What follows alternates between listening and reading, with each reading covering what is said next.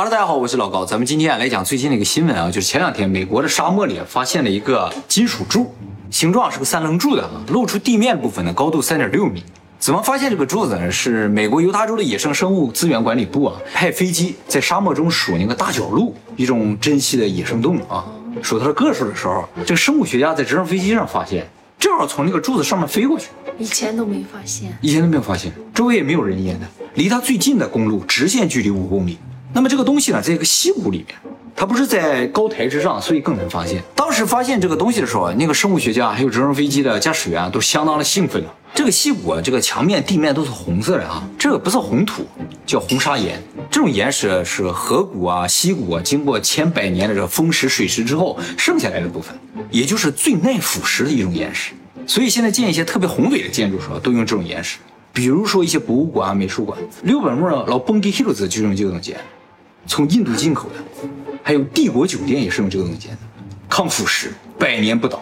那么这个东西呢，就这样镶嵌在地面上啊。一开始啊，这个生物学家和这个飞行员觉得这个东西可能是 NASA 安放的一个天线或者什么一个装置啊，但是看了几圈，没发现有什么窗口啊，或者是有什么设备啊、按钮啊，什么都没有。于是他们断定这是一个艺术品。哎，发现这个东西之后呢，美国官方就说，出于安全的考虑呢，他们就不打算把这个东西的所在位置告诉大家，而且还说，在没有许可的情况之下，建造任何建筑物或者是艺术品，不管它是来自哪个星球的，都是违法的。网友很快就通过谷歌地图找到这个东西了，我会把谷歌地图的地址呢放在视频说明栏里啊，大家有兴趣可以去看一下。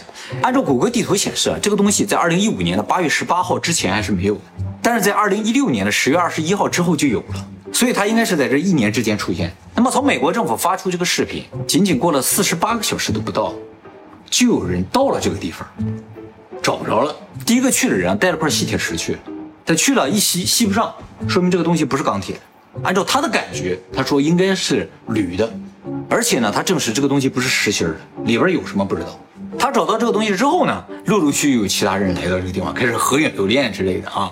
又经过了大概1周的时间，政府发现这个东西消失，地上呢留下了个3角形的并不深的坑，知道这个东西其实埋在地底下不深，并且呢在不远的地方呢发现轮胎的痕迹，就证明这个东西很有可能被人用车运走。美国这个柱子消失2天之后啊，在罗马尼亚又发现一根，长得样子一模一样，只是这个上面有花纹，但是这根柱子啊出现2天之后也自己消失。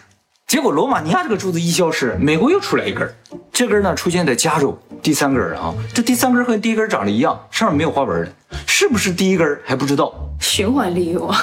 我要是同一根啊出现在美国，又出现在罗马尼亚，又回到美国，瞬移，那就这不简单了。但是这个成本比麦田圈低很多呀。是啊，这事儿还没完呢。12月8号的时候，英国又出现一根，第4根，这根和前3根又有点不一样，量产了，越来越多了。 有很多人认为这个东西是美国著名的艺术家叫约翰·麦克拉肯的一个作品啊。麦克拉肯的作品呢，基本上都是柱子，啊，就这个样子。哦，很像，是不是啊？当然，更多看到这个新闻的人啊，第一印象应该和我是差不多的，就是觉得这个柱子特别像一部经典的科幻电影，叫《2001太空漫游》里边那个柱子。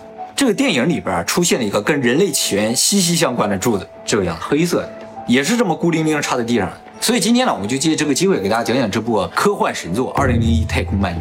这个电影啊，是历史上最具影响力的一位导演斯坦利·库布里克拍摄。哎，登月是他拍的吗？啊，对，就他。这部电影啊，绝对是神作，但是我本人非常不推荐大家去看。一个是因为这个电影特别的难懂，再一个呢，就是这个电影完全不符合我们现在的一个观影感受。它是大概50年前的电影，节奏特别的慢，整个电影大部分时间没有任何台词对白，什么都没有。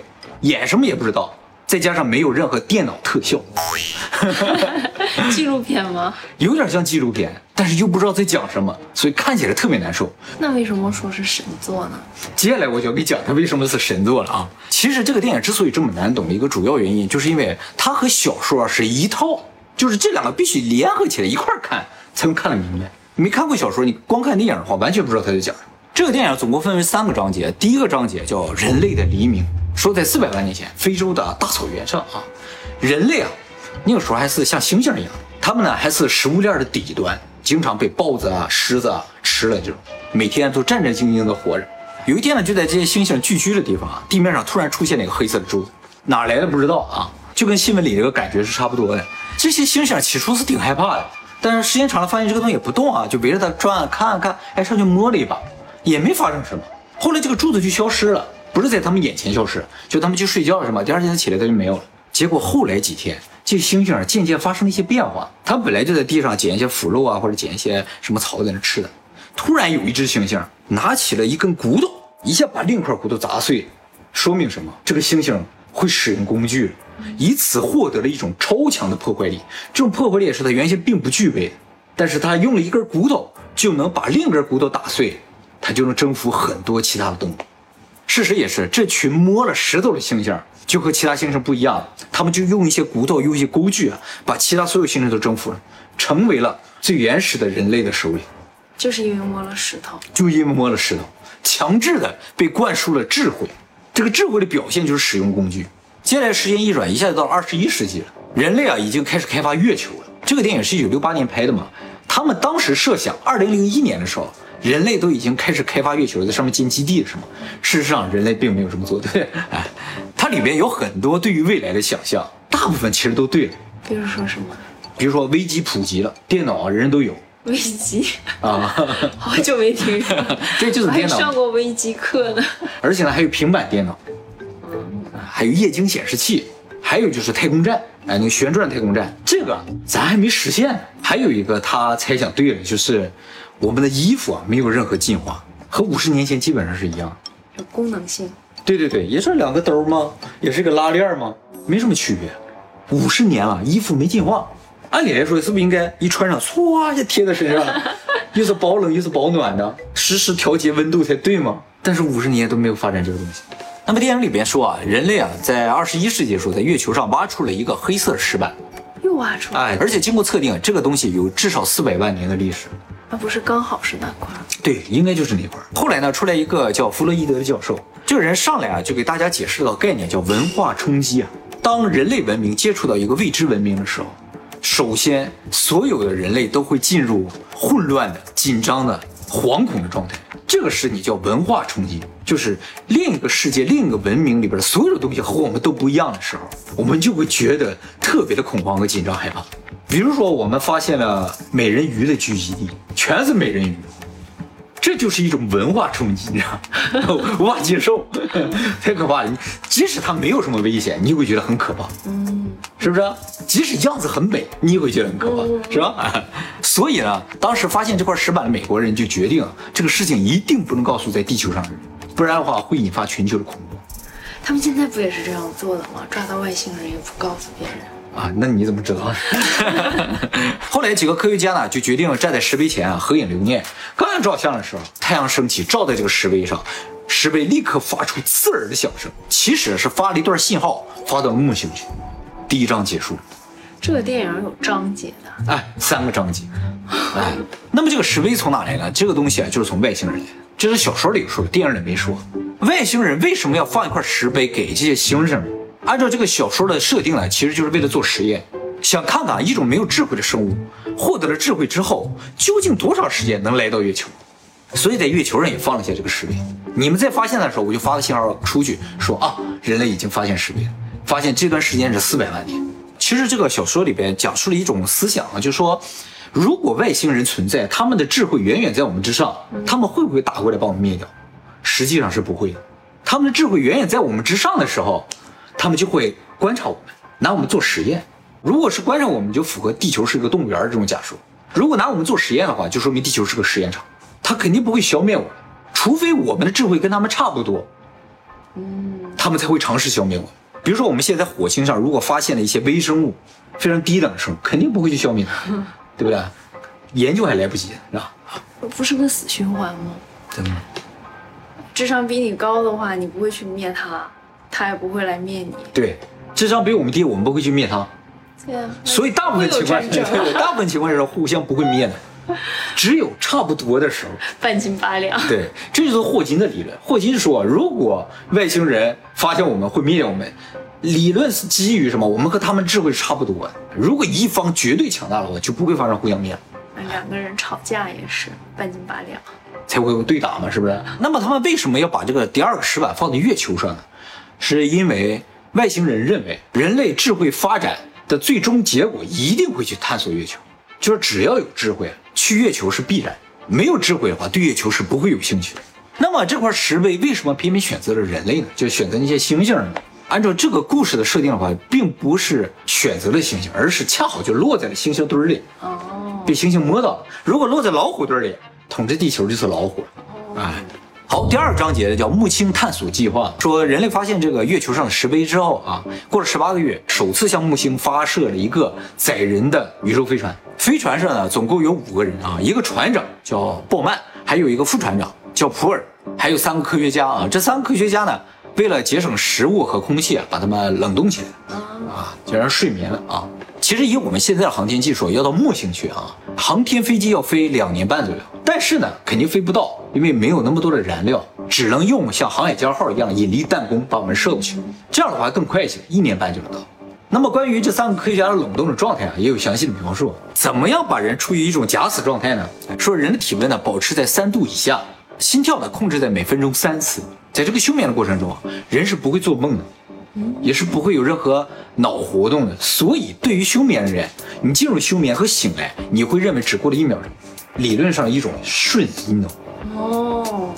所以通过这个你能感觉到，就是时间和速度真的是可以互换的，可以通过时间瞬移，也可以通过速度来时间瞬移。另一个概念，对，另一个概念瞬移。那么这种人体的长期休眠技术呢，目前我们也是没有了，是它这个科幻片的设想。那么关于这种可能性呢，以后我们会专门做影片跟大家探讨的啊。这个飞机上除了5个人类之外，还有一个 AI 人工智能哈尔9000，它呢负责操控整个飞机啊飞行，然后照顾这些冷冻舱里的人。这个电脑啊，号称是绝对不会出错的。船长鲍曼啊，在闲着没事嘛，反正他只是负责驾驶船，也没有什么事情，就在那画画。画着画着，突然间啊，这个人工智能说了句话，说：“船长你好，我能看看你画了什么吗？”船长说：“好，那给你看看吧。”就展示给他看看啊。他就通过摄像头看了，就说：“哎，画的真好。”这个人工智能是被设定了一些人类的情感，说是为了帮助他和人类更好的进行交流。然后这个人工智能突然说了一句话，吓了船长一跳。他说：“船长，我问你个私人问题可以吗？”船长愣了一下，说：“行啊。”哈尔说：“啊，你不觉得咱这次飞行任务很奇怪吗？”船长说：“什么意思啊？”这个人工智能说：“怎么说呢啊？可能是我多虑了啊。我有一个疑问始终无法解开，我认为这次任务有很多不合理的地方，你是不是也有这样的感觉？”船长说：“有什么不合理啊？”这个人工智能在之前都不这么贪心的，很少，反正有时候也会关心你一下，说你今天过得好吗？啊，这种感觉。但是问你个私人问题，这种基本没有。然后这个人工智能又说了哈，我出发之前啊，我先强调一下啊，我不相信这事儿，但是啊，我听到一些传言，说人类啊在月球上发现了一个黑色的石板，后来呢就有了我们这一次的飞行计划。我从理性的角度啊，很难对这种可能性、这种流言蜚语进行一个否定。你看，咱们这次飞行任务的内容啊是保密的，你们也不知道为什么要去木星，而且呢还特别训练了3个科学家，把他们冷冻起来送过去。说到这儿的时候，船长突然有点感到不对劲儿，于是呢就岔开了话题。为什么感觉不对劲？因为啊，感觉任务不对劲儿，还是这个 AI 不对劲？这个 AI 不对劲，因为 AI 它的功能只是负责驾驶飞船和照顾你几个人的健康状态，让他们不死掉。为什么会怀疑这次飞行任务的目的呢？这很奇怪啊！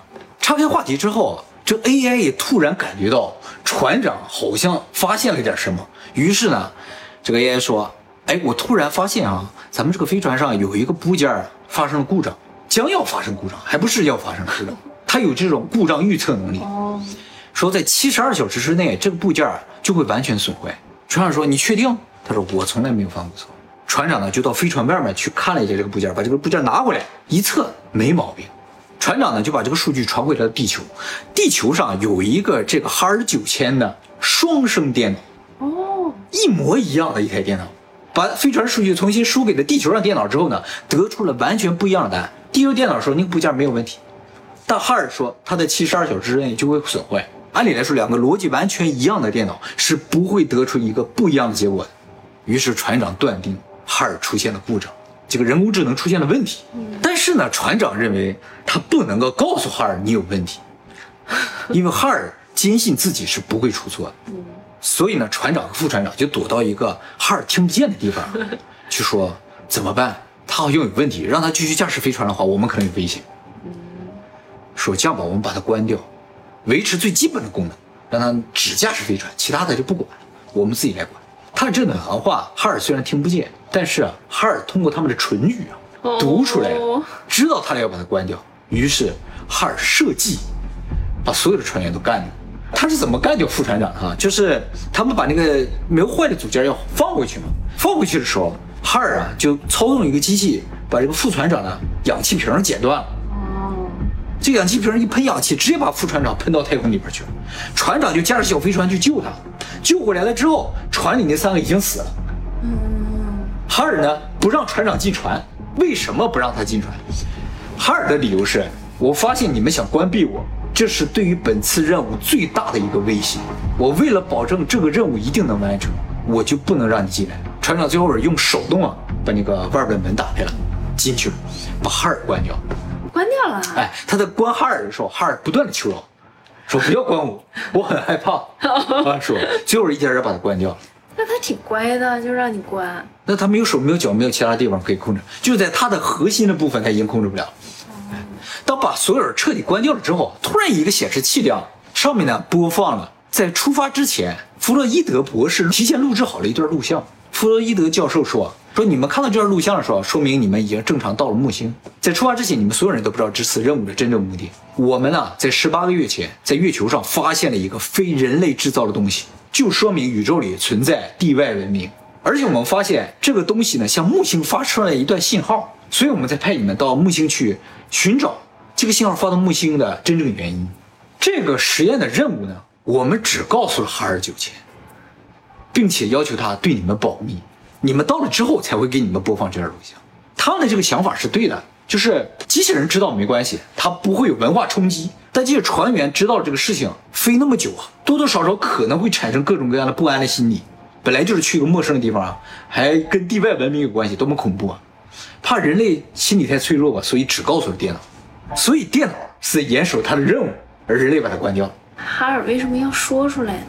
哈尔没说出来。哎，这个地方是最有意思的地方。他在引导呀。哈尔其实在整个飞行过程中他产生了自我意识。他已经和地球上那个双生电脑不一样了。他为什么产生了自我意识？就是因为他和地球上的电脑有一个本质上的不一样，他有一个秘密，而地球上就没有。哦，是因为秘密。对，秘密这个东西很神奇，就是他知道这个事儿，即使他得到命的时候，我不能告诉组员。你比如说组员问你说有没有这个事儿？如果他是电脑的话，他会说我不能告诉你。如果他是人工智能的话，没听说呀。这就是一个谎言。秘密会引发谎言，而谎言会引发进一步的谎言。这是智慧。这就是智慧。其实我们人类的智慧很有可能就是由于谎言引发的。而谎言的根源是什么？就是秘密。所有的谎言都是在掩盖秘密。所以这个电影就提醒我们，我们在研究人工智能的时候，一定不能让它替人类保守秘密。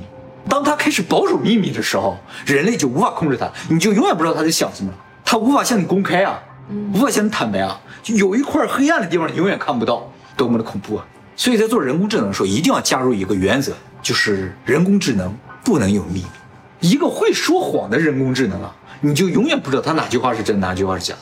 这个哈尔一开始他并不知道船长知不知道这个任务，所以他在旁敲侧击去问。他发现这个船长不知道的时候，某种意义上他意识到船长可能觉得他保有一些什么秘密，于是开始撒谎。比如说那个零件坏了，你去看。为什么要撒谎啊？为了好像这个事没发生一样，就好像岔开话题，懂吗？结果这个谎言又被识破了。他觉得解决这个事情唯一的办法就干掉所有知道他有秘密的人。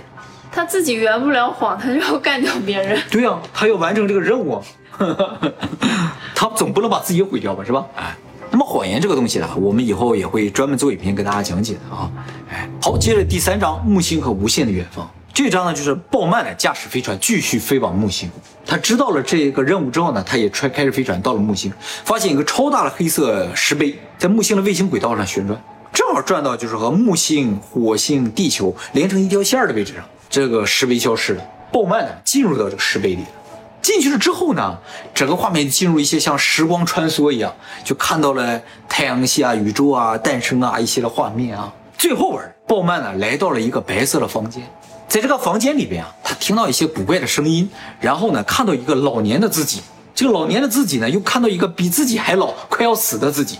这个快要死的自己又看到那个黑色的石碑，进到那个黑色的石碑之后，他变成了一个婴儿，出现在地球的环绕轨道上。影片结束了，这个地方特别难以理解啊，但是这个并不重要，看个小说就知道了。这个小说的意思就是说，其实这个石碑啊是外星人制造的一个装置啊，人进去之后呢，他就开始读取人的大脑，并把一些宇宙知识传输给人的大脑。这个白色的房间啊，是根据鲍曼他的记忆当中的一个房间建造出来的啊，让他生活在这里。 这个电影从始至终外星人是没有出现过的，但是在小说里边有提到外星人是怎么来的，提到他们的过去。其实通过这个，我们间接可以了解到人类的未来，就是外星人啊，一开始和我们是差不多的，也是这样有肉体的啊。后来啊，他们科技发达了之后呢，开始和机械进行融合，哦，把身体一部分换成机械，机械手臂、机械腿。后来呢，把心脏啥都换了，脑袋也换了，变成个芯片了。 就基本上把人改造成了一个机器人，把思想啊、记忆都存在在这个芯片里，存在大脑里。后来科技进一步发达之后会怎么样呢？机械的身体它也不是永生的，因为也会比如说有一个陨石啊、原子弹爆炸什么之类的，都会毁坏我们的身体嘛，毁坏这个芯片。所以科技更发达的未来人呢，想了一招，身体也不要了，只保留思想，把这个思想存在什么地方？没有硬体，存在哪儿？存在重力波里边。重力波是一种能量，弥漫在整个宇宙之中。 所有人类的思想都存在重力波里，也就是说，我们是活在重力波里边，以一个种能量的形式存在那儿。好处是什么？我们可以穿越所有的维度，所以外星人是在各个维度之间可以任意穿越的，因为他们寄生在重力波之中。这也是我们人类的未来。说只要是智慧生命，它一定会这样发展。而这个存在在重力波里的东西是什么？就是神。所以根本上，库布里克想通过这个影片说明一个事情。 科学的最终目的是创造神，所以科学和神创论并不矛盾。对呀，一样的。